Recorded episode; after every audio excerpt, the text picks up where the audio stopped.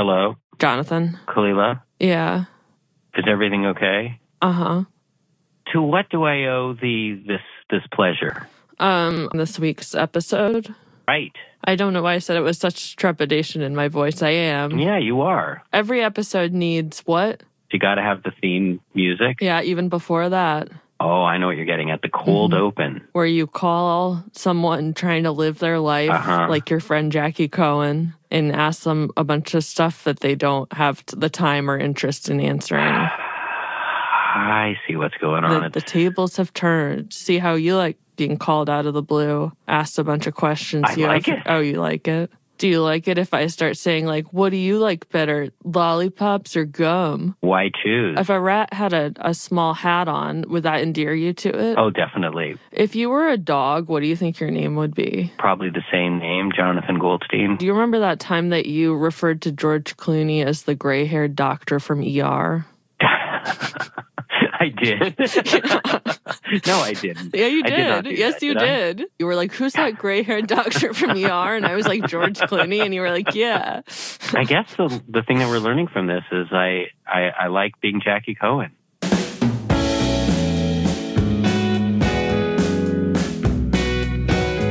From Gimlet Media, I'm Kalila Holt, and this is Heavyweight. Today's episode: Frederick J. Brown.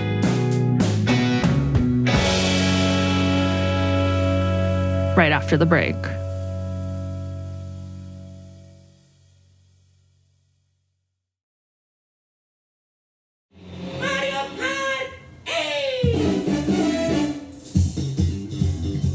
Every Friday night during the pandemic, I'd get on a Google Hangout with a group of my boyfriend's friends, and we'd all play Mario Kart. Uh-uh, I'm going to do 150cc sprint items, no com, six races. These Mario Kart sessions started back in the days when we could barely leave the house due to COVID restrictions. So it felt like an escape to log on, to carelessly careen in a small car, or cart, if you will, through a gold mine or off a waterfall. In those dark days, a few minutes on Mount Wario was the closest thing I could get to a vacation. Ready? Let's Viva. That being said, I also found these Mario Kart hangouts deeply intimidating because I'm not good at Mario Kart. My gameplay mostly sounds like this Oh no. or this. Oh no. Along with the Mario Karting, there was also non Mario chatting. Happy, happy, I, I saw on Instagram, happy belated birthday. And chatting of any kind is another thing I'm not good at. Every so often, I'd weigh in with something like, Pretty crazy. This was essentially the extent of my engagement. Until the night, Maia told us about the painting. Maia found the painting sitting in a pile of trash on the sidewalk, and it grabbed her instantly. It was only later, when she took it home, that she saw the artist's signature Frederick J. Brown. Although Maia works in art, the name was unfamiliar to her, so she Googled him. And what popped up was a lengthy New York Times obituary from 2012, praising Brown's work and citing Willem de Kooning as an early mentor. Brown, it turned out, was an acclaimed Black artist, known for his portraits of jazz and blues musicians. He had work in the Smithsonian. As Maia made her way through his biography, she slowly realized that the painting she'd been so instinctively drawn to was actually the work of an important artist. And so, Maia was left wondering how did Brown's painting end up in the trash?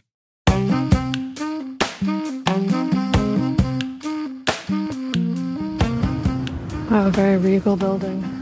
On a cold Friday afternoon, I pay Maia a visit at her Brooklyn apartment building to follow up and learn more.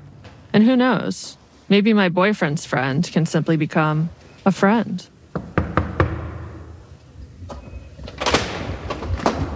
Hello. Very like regal building, I feel like. Um, My IRL chatting is truly no better than my Mario Kart chatting. this is your first time here, also. It is, yeah. What I couldn't see on the small square of our Mario Kart calls was that every surface of Maia's apartment is covered in art. Not only has Maia worked in the art world for many years at galleries, art publishers, Her husband, Wes, is also an artist himself. He even proposed to Maia on the steps of the Met.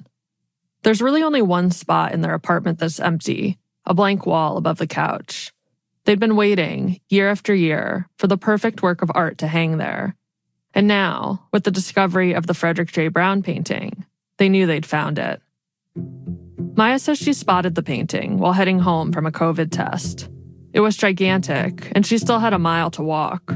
She knew it didn't really make sense to take it with her, but she couldn't walk away from it either. I could I just kept going back to it. It just was different from all of the other paintings I've seen. It just really kind of grabbed me and I started trying to get it out of the trash. Clutching the huge painting to her body, Maia awkwardly waddled the mile home. There was like a little garbage juice at the bottom and a little dust at the top. When I was walking, I wouldn't let it sit on the ground. I know it had probably been on the street all day, but I didn't want it to be on the street anymore.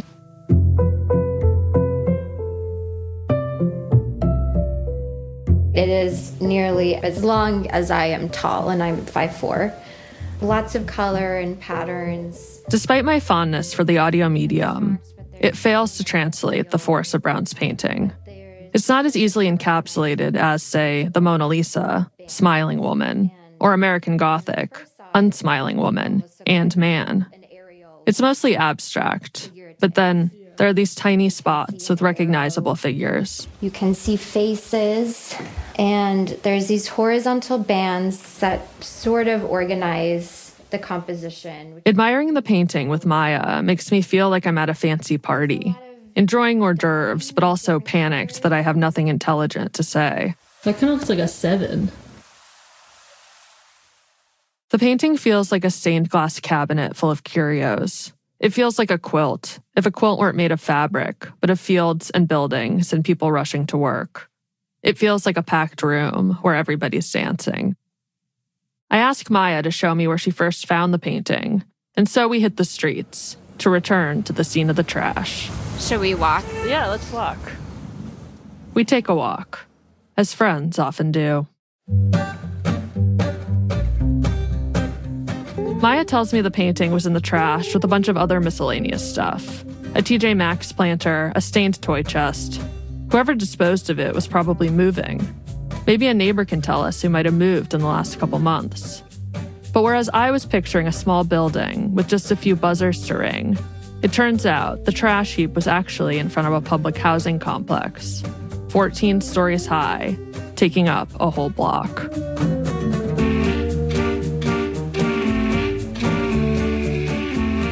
We loiter by the building's entrance, and I try to catch people as they're going in or out. Can I ask you something weird? Can I ask you a weird question? Do you know anyone who moved out like in December? It's just about a painting that was left outside. a painting. Some my friend found a painting and she's trying to figure out like what the deal is. Nobody knows anything. No. All right, thank you. No, thank you. No. All right, thank you. There's a lot I don't understand about art. Like, why are frames so expensive? But I can tell you this paintings, they have two sides. There's the side with all the paint on it that people are always tripping over each other to talk about. But then there's the other side, the second or back side, if you will. Do you want a water or tea or anything? Uh, water would be great. And back at Maia's apartment, she explains that on this back side, or derriere side, there's another clue. She and Wes were cleaning the painting off, getting it ready to hang on the wall when they saw it. Lightly scrawled on the back of the canvas was an inscription. Painted 1979 December. Title Genesis 2 Love Happy Birthday from Frederick to Lowery Sims, and then he signed it and dated it 1979.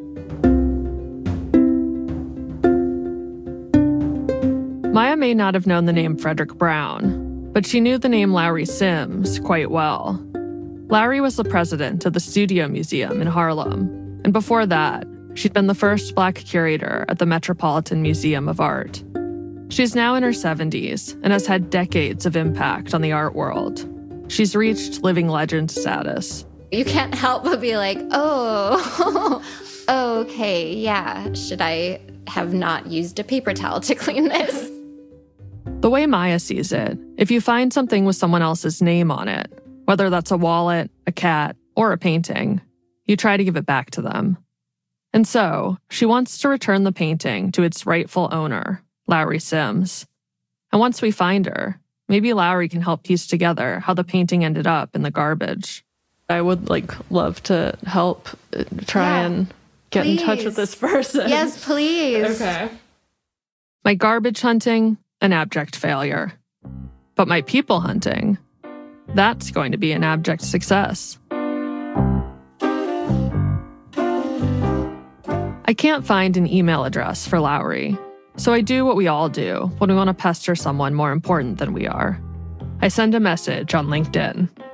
I explain that I have a painting I think belongs to her, but perhaps fearing I'm running some sort of con where I trade paintings for social security numbers, Lowery doesn't respond. Hi, how are you? I need some sort of inroad, so I contact an artist named Chloe Bass, who's worked with Lowery. I don't know why she would even need LinkedIn. Like Yeah. that's how like her career is very well established. Chloe's also confused by how the painting ended up in the trash. She says Lowery can't have been the one to throw it away because Lowery doesn't live in Brooklyn and never has. Chloe agrees to reach out to her on my behalf. And now that the request isn't coming from a rando on LinkedIn, but a rando who knows Chloe Bass, Lowery responds. We have a few back and forths over email. I'm hoping to schedule a time for us to talk on the phone, but Lowery is reluctant. She tells me she doesn't want to talk unless she can see a photo of the painting first. So I send her a photo, saying I'd be curious if she recognizes Genesis 2, and equally curious if she doesn't. Who knows, maybe Brown's gift of the painting never even reached her. The next morning, Lowery writes back quote, intriguing, period. That is the extent of her email. And after that, our correspondence comes to a halt.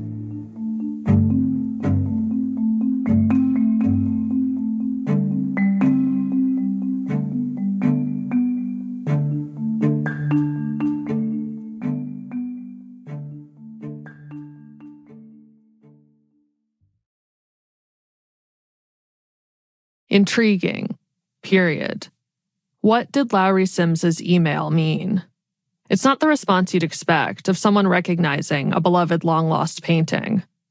I start to wonder if maybe the painting's a fake. Genesis 2 doesn't look like any of the other Frederick Brown paintings I've seen online.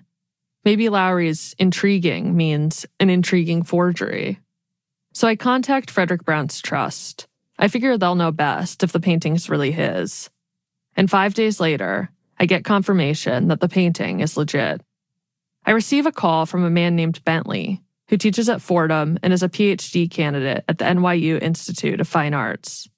Bentley is also, it turns out, Frederick J. Brown's son. So here's the backstory. Yeah. Um, the painting is part of a larger painting called Genesis Okay. that's in the collection of the Met.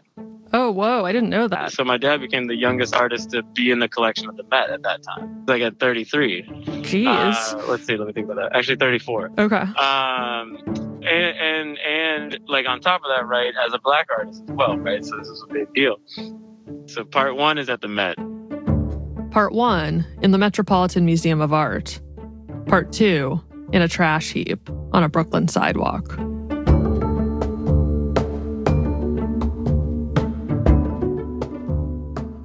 Bentley can't wait to see his father's painting in person, so he makes the drive from the Bronx to Maia's apartment in Brooklyn. Hi.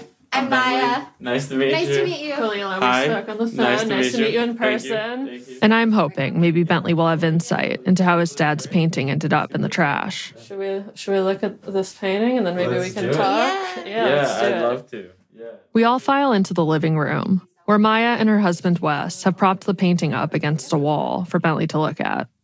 Bentley takes it in. This is amazing. Oh, it's just like this makes me so happy. Have you? Is this your first time seeing this painting? Yeah, I've never seen this. Bentley's dedicated years of his life to his father's work, but he can't tell me how the painting ended up in the trash. Before I reached out, he hadn't even known Genesis 2 existed. He bends down to get a closer look. He didn't just stumble upon any piece within his catalog, he stumbled upon a extremely important piece. It turns out that Genesis 2 was painted at the moment when Brown was making a transition. That's why it looks so different than anything else I'd seen online. Brown was moving away from abstraction and towards more figurative work. So among the shapes and lines, you see faces, an airplane, and The fox figure. Oh, cool. And it's like a self portrait. Do you know why your dad chose fox as a symbol of representation? Yeah, that's a good question. You have to be a fox to survive in the art world as a black man. Have to be. Everybody looks at the fox as like like a nefarious sort of character, right? But my dad kind of looked at it as like, nah, that's just like that's just a cat who has to do whatever it has to do to survive.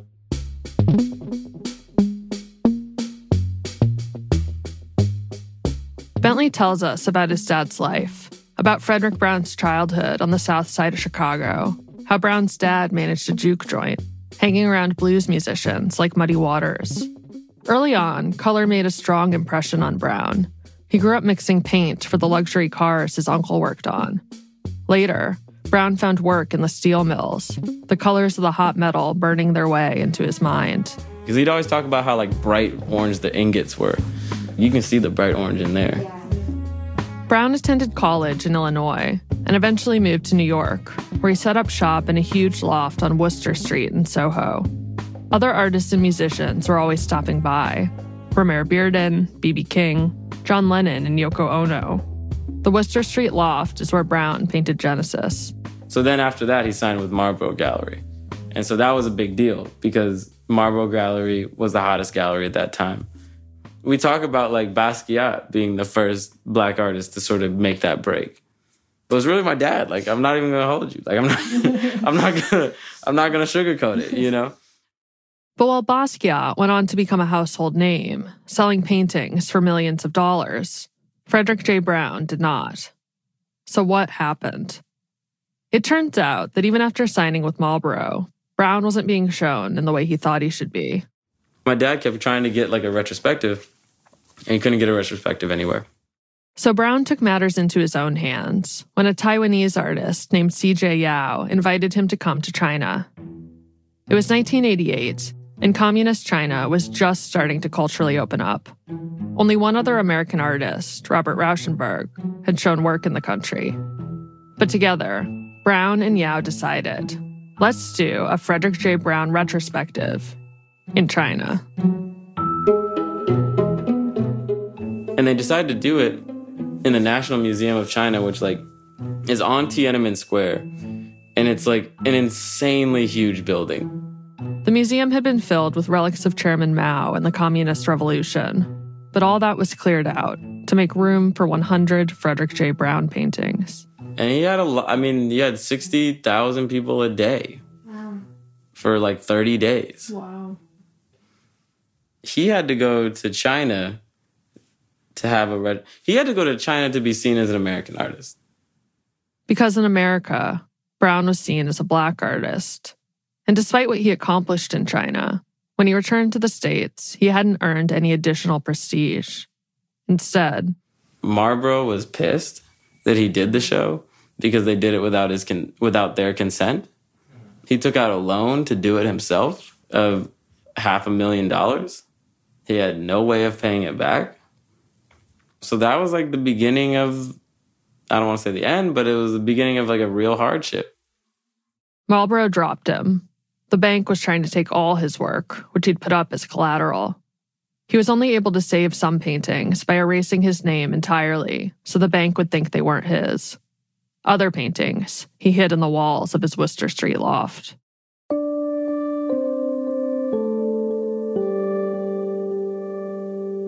Brown continued to paint for the rest of his life, but he never regained that blue chip cachet from his early career. He didn't become a name that a non art person like me, or even an art person like Maia, would immediately recognize. Brown died of cancer in 2012, and 10 years later, Bentley's frustrated that his father still doesn't have his rightful place in the canon. You go up to these people that are gatekeepers and you plead your case. Most people are just like, eh, whatever. There's not a market for it right now. right? And it's like, it's like, man, fuck you. It's the same story for a lot of Black artists. Sure, these gatekeepers want Black art, Bentley says, but they want a particular kind of Black art. They want art they can look at and go, ah, yes, I get it. This is about the politics of being Black in America. When we think about Black art or Black artists, right, we are very quick to add like a political tag to the thing. I mean, I guess you could argue that Blackness in and of itself is a political thing. But my dad was kind of much more of the camp of like, just like make art for art's sake. But purely aesthetic work by a Black artist, that's what ends up in the garbage. It's such a painful feeling. It's such a, yeah, painful is the word. It's such a painful feeling when you know that like you have such a special world and people don't give a shit. What is I mean like if you have to describe like what what that special world was, like what mm-hmm. how would you explain it? Bentley points at the painting, still leaning against the wall. It's that right there. So much color, so much emotion, so much beauty. And you you you two recognized it. The the the painting definitely called to me. Yeah, I mean you rescued it, right? Like and it's like a piece of my dad. It's like his energy, his spirit It's him, you know? That was just my dad calling out to you. That's what that was. Being like, yo, don't let me go in the trash, yo. my son lives not too far away. Don't let me go in the trash.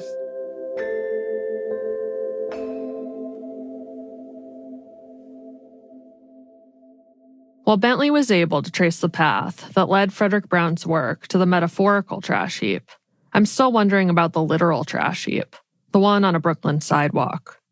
And so, of course, I'm still wondering about Lowery Sims. It turns out Bentley knows Lowery well. The two are even writing a book together.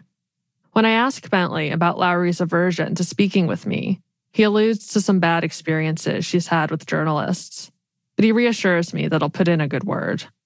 And the next morning, Bentley calls to tell me that Lowery is willing to talk. There's just one caveat. She doesn't want to discuss how the painting wound up in the garbage. It's hard for me to figure out why, and I don't really know how to do an interview about a painting that ended up in the trash without asking how the painting ended up in the trash. So I cross my fingers that something might shift once we're on the phone. Lowery takes my call from her condo in Baltimore she tells me that she met Frederick Brown when she was around 30, a newly minted curator at the Met. As a curator, Lowery's mission was to champion the work of overlooked artists. Lowery herself knew what it was like to be overlooked. I mean, I was in, you know, as a black girl from Queens. I had a career nobody would have expected at that time. Um, I was in places where nobody expected at the time. I mean, I used to tell people, one of the most amusing things for me was to go to a uh, collector on Park Avenue in the 70s and get to the front door, and the doorman would try to sort of scoop me around to the service entrance because they assumed I was a housekeeper or something, you know. And no, I'm, you know, citizens from the Metropolitan Museum. you sort of see the, the, the face change, you know. They go, oh, you know.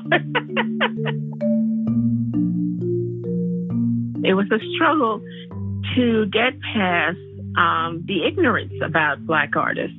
Like once in the 70s, Lowery organized an exhibit of Black art from the Met's collection. And when we got the exhibition up I was approached by a journalist who said, I didn't even know there were black artists. Now, this is like 1979. Come on. Oh, you know. jeez. Yeah. yeah. Yeah. so I said, well, we've been around since the late 1800s. Hearing this story, it starts to make sense why Lowery might have been reluctant to speak with me, a white looking journalist she's never met. In fact, when I spoke with Bentley, he said Lowery had wanted him to suss me out to make sure that I was okay before she agreed to talk to me. Like his dad, Bentley said, Lowery too has had to be a fox.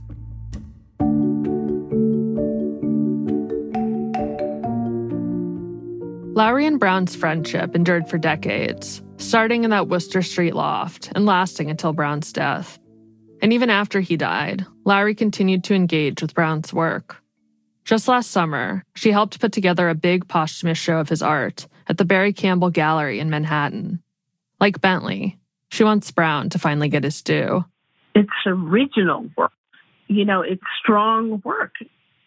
I'm I'm just hopeful that, you know, Frederick gets written into the, you know, the art lexicon in the way that he needs to be. When I ask Lowery why this hasn't happened yet, like Bentley, she cites the aftermath of the China trip. But she also offers this. He sort of left New York at a crucial period in his career, Mm-hmm. and he put the concerns of his family first. And it's true. In the 90s, Brown left New York for a town called Carefree, Arizona. A big factor in that decision was his daughter's asthma. Brown knew the dry desert heat would be good for her. And although money was still tight, the family was happy out in Arizona. Bentley recalls his dad attending his flag football games in his signature white Brooks Brothers suit, sweating in the Arizona sun and dabbing his forehead with napkins. While some children of famous artists remember locked studio doors, Bentley remembers his dad's welcoming studio couch, where he'd flop down after school and talk about his day while his father painted. All of which is to say, Bentley remembers Brown as a good dad.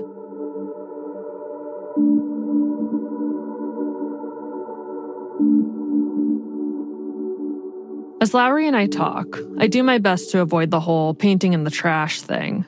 So we discuss her time at the Met, Brown's jazz portraits, the similarities between Genesis 1 and 2. But then, without prompting, Lowery volunteers this. I mean, I sort of like, you know, kind of figured out that I probably gave the painting to someone who admired it. You know, I can't remember who because, you know, uh, because it was certainly too big for my little apartment. As it turns out, Brown had painted Lowery Genesis 2 as a thank you gift because she'd been the curator who bought Genesis 1 for the Met's collection. But the painting was huge, and Lowery ran into the problem that so many New Yorkers do. Living in a cramped apartment on the Upper East Side, she just hadn't had space for it. For Lowery, there was no blank wall above the couch, just waiting for something to be hung. So instead, she found Genesis 2 a good home with a friend who loved it. And I think I told Fred, you know, like about that. Yeah. How it ended up where Maia found it, I don't know. I just can't remember who I might have given it to. I suspect that Lowery might be trying to protect a friend. Maybe that's why she'd been reluctant to talk about the painting's loss. Maybe Lowery gave the painting to someone who moved to a smaller apartment themselves. Or maybe they died or fell on hard times and decided to sell it. Maybe it was regifted to someone else, or sold in an estate sale, or just lost in the general shuffle of life. No matter what, the end result is the same. Ultimately, someone looked at it, thought, this isn't worth keeping, and threw it away. All of that, it seems, was wrapped up in Lowery's intriguing. Does it make you sad at all to think of art just in the trash like that? Well, you know, there's a saying that 98% of all the art created in the world since the beginning is gone. Do you think like the best stuff somehow makes it through? Do you know Oh, what I no, mean? I, I think it's totally random. Yeah. I mean, I guess that's why we have museums, you know, because they can be seen as places where these things can be saved. But I mean, just look at what's happening now in the Ukraine. mm-hmm. You know, they bomb, they're bombing museums and cultural sites. So I think a lot of times it's just the luck of the draw. Time is the most capricious of curators.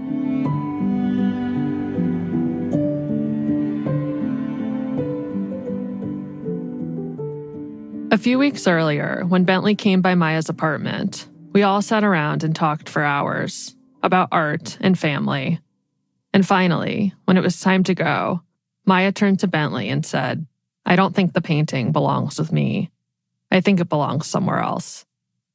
Bentley's taller than Maia and had no problem lifting up the canvas.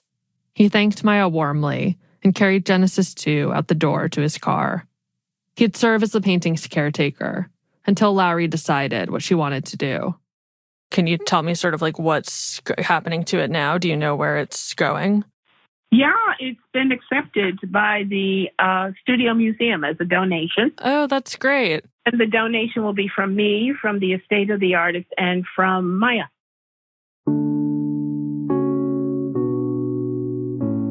On a warm Friday afternoon, I pay Maia a visit at her regal apartment building.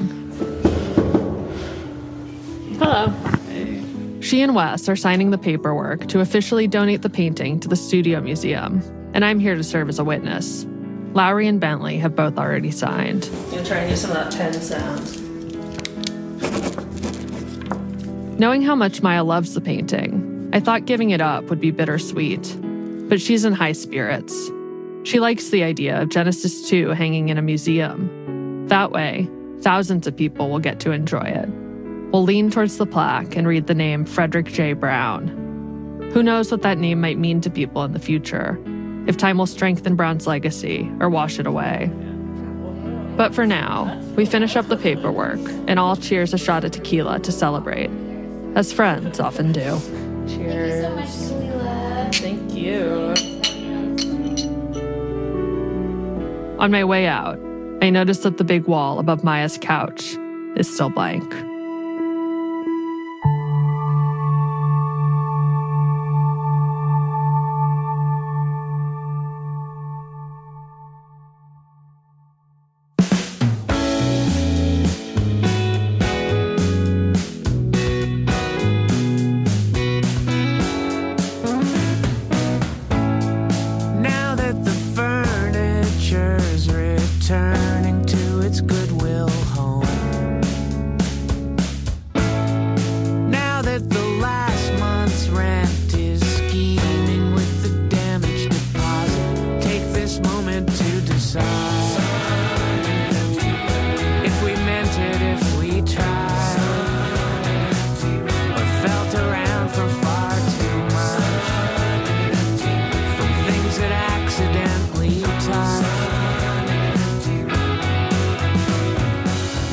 This episode of Heavyweight was produced by me, Kalila Holt, along with Jonathan Goldstein.